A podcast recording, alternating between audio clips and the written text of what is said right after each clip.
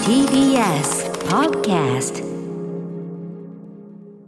はい、水曜日です。日比さん、よろしくお願いします。はい、お願いします。ねえ、いいじゃないですかね、はい直前までね。ちょっとバタバタ、こう、身辺をね、整理してたのね、やっぱね。そうなんです。なんかうんコードが絡まり合っちゃって失礼いたしました。あバのタバタと。いいんですよ、ここでね、充電とかしますから、これはね、はい、充の電んをびしのんながらびりしてる、実家ですから、それは充電ぐらいしてくださいということになっております。ただいまただええ、日比さん、素敵なパーカーを着て、ありがとうございます。うん、こちらは一体、はい。12月29日にですね、あるリスナーの方からメールをいただきましたこ。れはコンテンツライダーじゃなくて、オープニング、コンテンツライダー。確オか、ープニングかあのいやオープニングか普通のオープニングかオープニングはいだはいったかはい CM 前だったかっていう、あのメでッしセたねージをご紹リン介ドンのさタんイミングでリンドンさんからいただいた、うんあのティモシー・シャラメさんがですね、俳優のね、ひティモシー・シャラメさんです。はい、。えっとファッションデザイナーのハイダー・アッカーマンさんと一緒に作ったパーカー。はい。これをあのたオーダーしたよといううんご紹介をいただいたわけでしす、かねもこれあの要するにあのアフガニスタンで進行中人道危機に対して、えー収益の100%を救援団体に寄付するという、まあことがことなんでねそんなに浮かれるような話じゃないんだけど、本当にもうそうでねすねニュースだに見るのに胸が痛むようなひどい状況だけど、はいまあそれに対して、えーハイダー・アッカーマンさんとシャラメがはいパーカーを作って、はい、うん、 2年ほど前から計画を練っていたなんてインスタグラムにもありましたけれども、えーはいそのパーカーをこのリノさんは、まあ、ゲットしたという、ねあのーご報告いただきましチャてリティーでもありますしね、ではい注文して非常に物もいいですよというような、そういうメールを読んで、はいで放送中にねずそっうとなん日です比さんがねあのくしゃくしゃやってですね、ちゅ放送中に注文してましたねすでそにうね。なんです、うん、 CM 中に一生懸命英語を読みましてですね私もオーダーをいたしまして、はいええ無事にもう早速早届きまいしよねた2週間くらいくらいですよね。です、そして仏確かにこれじゃじゃーんリンロンさんもおすすめでしたがめちゃくちゃ普通にかっこいいいや素敵です素敵なパーカーです。はい、あの本当にメールでも書いていただいたように、この竹缶、私 M サイズをオーダーしたんですけれども、身長157センチの私でも、うんちょうどこの、うんまあ足の、えええっと、なんて言うんでしょうね、足がちょっと隠れるくらい、うんお尻はいはがいちゃんと隠れるので、気になるお尻もしっかりカバーできますし、 お尻ま ああのオーバーサイズがね、はい今やっぱり気分ですからええね。そしてこの袖袖ぐり群とうんこのこう脇のところに結はい構しっかり、あのなんて言うんでしょうね、うんあの取ってるのちょでっとドルマンスリーブブ風というふうにね、はいえっとリンロンさんもおっしゃってましたがそういう感じなのでちょっとこうダブっとこう着られるような今っぽい感じシルエットにちゃんとなります。はい、だからこのすフーごドいもおしすゃれ。ごうくんバランスが良くて、ん重たくなくてちゃんとこう後ろにうんパタンと降りてくれるので、うんうんうんすごくバランスもいいし、はいこのメールにもいただいたようにこの刺繍がですね、はい。いくつかありまして「サイレント・ソルジャー」とか、うんこういう言葉がこうはい縫ってあるんですけどすごく丁寧に作られてまして、えええこの袖のところにもえうんちょっとしたこうデザインもあったりして、すごくいや、可愛物はです最高でして、ええまあ、一応175ユーロなんだけど、これ、収益は全部まず救援団体に行くということで、もちろんそれはね、あのためになるために、ええはい使っていただくということは、これももちろんその良きことでしょうし、ええで、だから要は彼らは完全に持ち出しっていうかさ、そうです、ね、儲けも何もない、ただのね、ええ奉仕ですもんね、ある意そう味ね。なんです、ですらからあのこれあのおそらく私の明細を確認したところ送料みたいなものうんも特にかかっておりま送せん料でもした無ので、料という、快適生活もびっくり。うん、ですからなんか逆にちょっと申し訳ない気持ちになってくらうぐらいにねえお得だったなって、まあそれはもちろん別に額という問題ではなくてですね、まあでもシャラメさんとねそのアッカーマンさんの志というのが、ええしかもそのだからまあウィンウィンウィンっていう言い方あれだけどさ、そうですねまあ、彼らは大変だけどでも彼らのなんていうの立場をちゃんとね、ええうまく使ってええそれをやってるわけだから、そうですね、うん本当にこのメールをいただかなければこう日本からこんな簡単にオーダーできるってことすらも分からなかったので、インスタにはねチェックしてらっしゃったみたいだけど、そうですよね、簡単に日本からでもいけるっていうのは確かにね。そうなんです、うんですからなんか海外のこうパッケージであの DHL って書かれたうんこうんうパッケージで届いた時点ええでもうすでにちょっとワクワクしたというか、あこうやってオーダーできるんだ、うん今の時代はなんて思いな本が当だよら。ね、はい、でもうん本当にこう、まあ、チャリティーを着るというかそええの思いをこうここに背負っている背負っているような感じがして、はいはいうんすごく新鮮な気持ちです。ねえこれありがたいですね、これリンロンさんに教えていただいたのはい、本当にありがとうございうんました、教えていただいて。はい、日比さんがこのねパーカー着てる様子はですね、はいあの番組のねあの、はい放送後期としてのインスタグラムの方に載っけておきますので、はいこちらをご覧いただければと思います。ぜひにはい、今日オープニングちょっと私ごとこの番組関連とあと私ごと急遽決まったある一件がございましてほうこの週末に関することなんですが、ほうえーぜひにちょっとあのこ告知というとまたねいえいえあー告知かと思うかもしれませんが大事大な事なことです大事なことをちょっと伝えたいと思いますので始めさせていただきます。はいアフターシックスジャンクション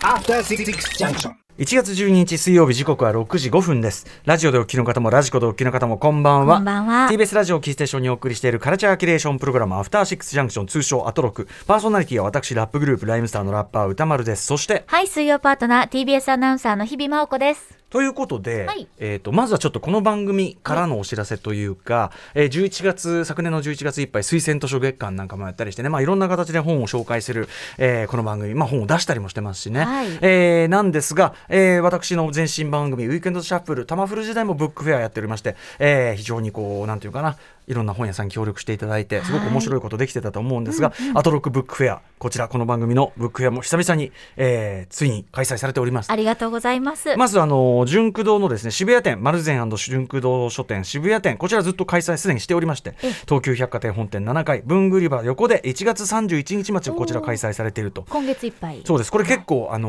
ー推薦図書でいろんなゲストの方が紹介いただいたいろんな本も一気に網羅できますしそうなんですよ。であのその時々のコメントなんかもちゃんとねポップ化していただいたりとか、はいあとはまあその我々の本当に関連で出している僕が出した本とか宇垣さんが出した本とかも並んでいるしということで、あの非常にライムスターの本も出てますしみたいな感じで、あのここに行けばもうなんていうのかな行けば行けば聞こえてくる。確かにというよう間違な、いない。はい、展示になっております。はいそしてですね、純駆動さん、さらに池袋本店、ね、池袋本店と呼ばれる一一階入り口にあるですね、ツインタワーと言われるですね、まあ、筒状のと言いましょうかね、ええ外側からも本がずらっと並んでますが、その筒の中に入ると、もうつ本に包まれるような感覚ぐるりにとなるという、はい、えー、純駆動池袋本店さん、これ、あの、水道橋博士とのトーク番組ね、えー森田義満さんの、えー関連するトーク番組でお世話になりました、純駆動池袋本店さんでも、さえっ、と、昨日1月10日月曜、一昨日です。ごめんなさい。1月10日月曜からはい1階入り口前にあるツインタワーで、えー開催が始まっております。ありがことちうごらざい3ます月9日までとなっておりますので、えーあのーこれどどっちにしろですね、あのキャッチコピーポップあるんですけど、そこから QR コードで該当会の音源が聞けるという非常にハイテクノロジーな、えーブックフェアとなっ本てお当にります。かゆいところに手が届く。うんありがたい。あのありとあらゆる方向でですねあの非常に高い本から売れていくなんて言ってますけど、ええ別にあの、ね、だからこそちょっとお手に取っていただくというのが一番だったりしますからね。そうなんですよねう。んまあもちろん今ねちょっとコロナウイルスちょっと油断ならぬ状況にはなってきてますもちろんそれはそうなんですが、あのとはいえあのいろんな宣言が出るっていう状態でもないからまあ、気をつけてというかねええ、あの今まで我々が気をつけていたことをまあよりまあそのままやっていくというかね引き続、きはい、うんもちろん消毒なんかも店内もきっちりしてると思いますしね、ははいい、ぜひちょっと本やっぱりフィジカルで見ていただくのが一番かと思います。あの森田義満全全映画私ですね、もうあの全身全霊をかけてね、ライフワーク的に出した本去年出しましたけどね、はい。ぜひあのこちらなんかもですねちょっとお高い本だからこそじゃあちょっと開いてみると読んでくださいよとこんなに読みやすく面白い映画本でもちゃんと資料性はあるこういうのなかなかないですよ、ねだってね間違いないあとひあと表紙のね元康元秀康さんのね、はいえー絵を見れば素敵これはもう手に入れたくなる間違いな間い。違いないちなみ物にとして映画本といえば私森田義満本で皆さん7000円とかでおおののいてますけど最近あの大島渚さんの,、はいあの資料本が出たんですよ。ほうこれ厚みももう全然森田義満全映画どころじゃない厚みほかつ、えーまあ、そサイズもでかかったかな1万3000なんぼ、う。あらー倍ぐらい。えーでもこういうものは手に入れとかないとすぐにねなくなってしまいますそうなんですよ。気が高ついたらね、よりこたう高値がついたりなんかしてそうそう目も本当に当てられないことになってしまいま本す当にそうですから。まあ私仕事もねありますのでね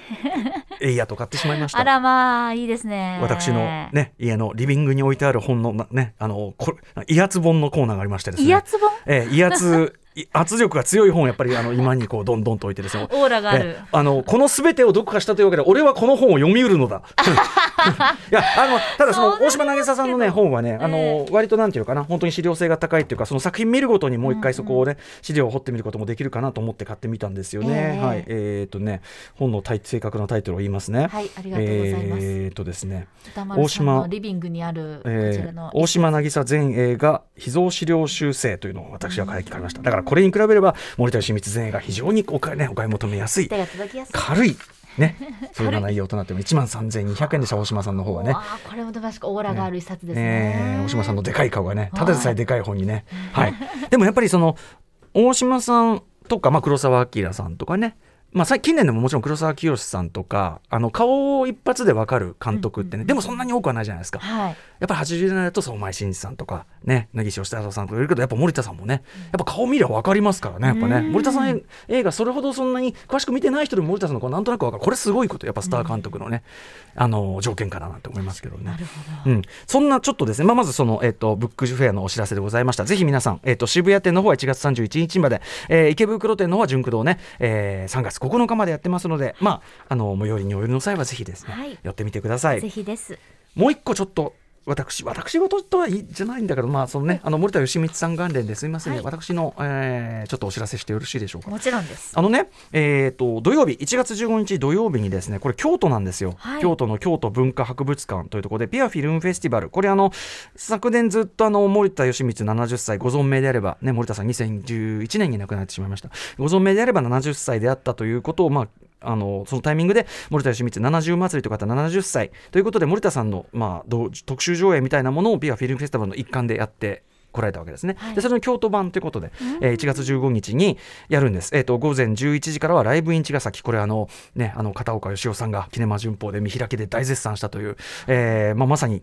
なんていうかな森田さんの才能が一気にね世に知らしめられたような一作8ミリ映画ですもんねこれね、なかなか見る機会ないですから確これかはにあのーいろいろあの音楽の権利関係もあったりするんでこれソフト化とかなかなかできない作品ですなねるほど。こういう上映のタイミングを逃さないでいきたいということでこれライブイン茅ヶ崎午前11時からそして午後2時からは、えー商業映画デビュー作とはいってもご自分でお金を結果的には集めてですね、あのーなんというかな8ミリしか撮ったことない人がいきなり35ミリ、えー商業映画を、まあ、いろんなハったりなんかもかましながら取り上げた作品がまあいまだに世代を超えて愛される青春映画のエバーグリーンなクラシックとなりましたのようなものこれが午後銀時からありますそして、えっと夕方5時からは春というですねこれあの森田さんが1990、ねえっと90だから2年から4年間スランプを経て96年ですね、えーようやくこう撮った映画が土級の傑作だったという春、えー森田さんの最高傑作もちろん家族ゲームを挙げられる方多いでしょうがいやいやこのね、えーまあ、もちろんというかど僕はどどれもその好きなものいっぱいあるんです東京ときめきん室が好きとか未来の思い出が好きとかあるんですけどのようなもの好きとかあるんですけども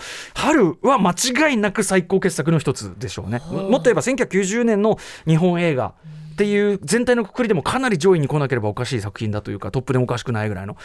てか世界的に見てもちょっと異例の実験的でありながら非常に普遍的な人間と人間の心のつながりを描いた、まあ、インターネットでにおけるコミュニケーションを先駆的に描いた作品ですけど、そのなんか新規なガジェットを描く作品ではない、っていうその描き方のバランスとかも含めてですね、まあ、見事な春これが夜あの夕方5時からこの3本の上映があるわけです。はい午前11時にラライブイン茅ヶ崎、えー午後2時のようなもの5時からは春ってあるんですけど、はい私ですね急遽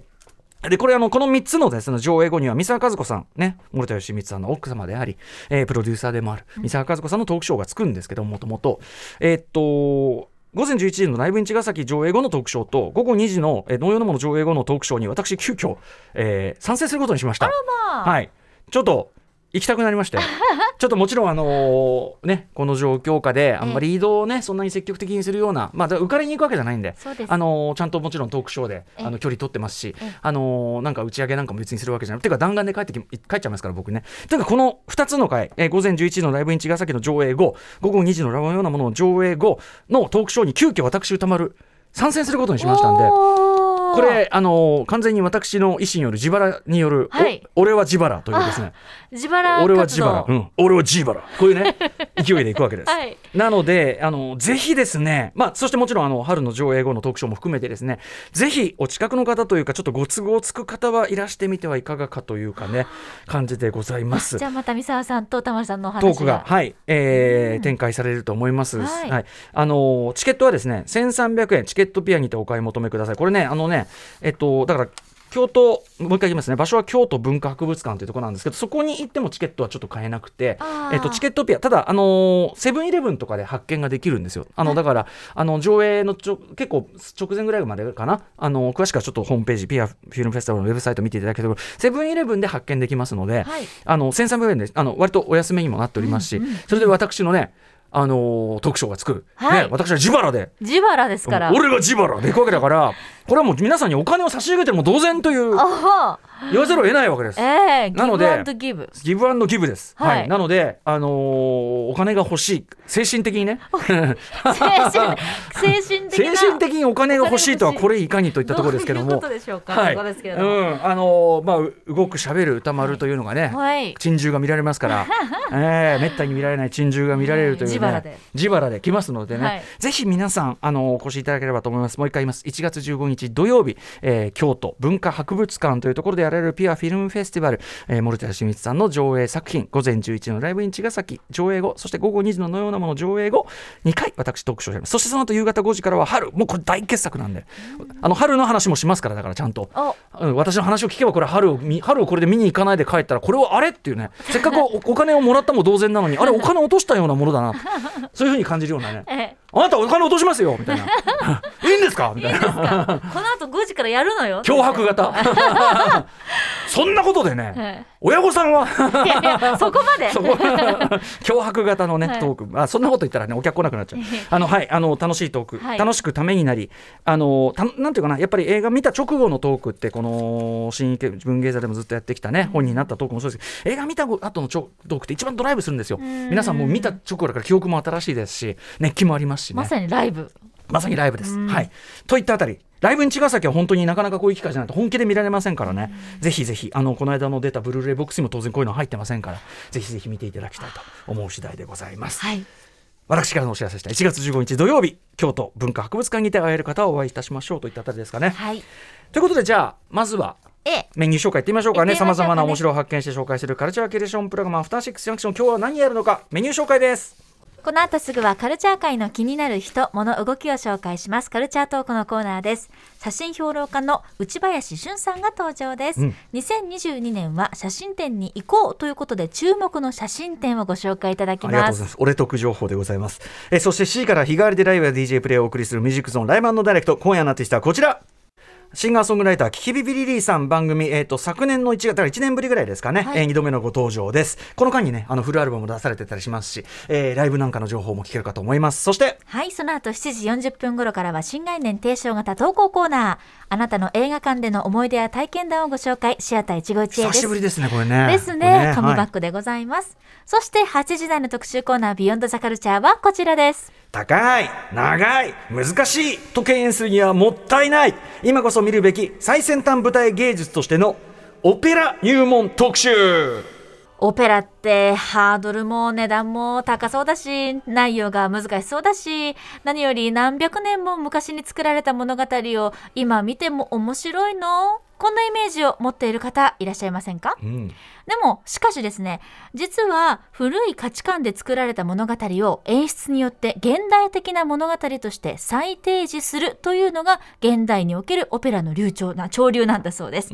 えつまり毎回の公演が映画でいうところのリブートやリメイクのようなものなんだそうです常に新しい演出家配役で見比べるということもできるそうですねえだしその単純に映画の中にオペラが出てきたりオペラの曲が使われてたりして、もっと分かってりゃ面白いのになって思うことはめちゃくちゃありますよね。確かにということで、えー今夜はお金と時間に困らない悠々自適な生活がもしでき るならヨーロッパでオペラとバレエを毎日見る生活がしたいと願ってやまない音楽ライターの小室孝之さんにオペラ初心者そして映画ファンにこそおすすめしたいオペラの魅力を解説していただきます。番組への感想や質問などリアルタイムでお待ちしていますアドレスは歌丸アットマーク tbs.co.jp 歌丸アットマーク tbs.co.jp まで読まれた方全員に番組ステッカー差し上げますそして各種 SNS も稼働中です Twitter、LINE、Instagram それぞれフォローお願いしますまあ、例えば日比さんの本日のね、はいティモシー・シャラメさんの、まあ、チパーカーャリティーパーカー、これはあのインスタグラムの方で写真を放送後期に載せておきますので、はいぜひご覧くださいませ。お願いしますそれでは、アフターシックス・ジャンクション、行ってみよう After Six Junction.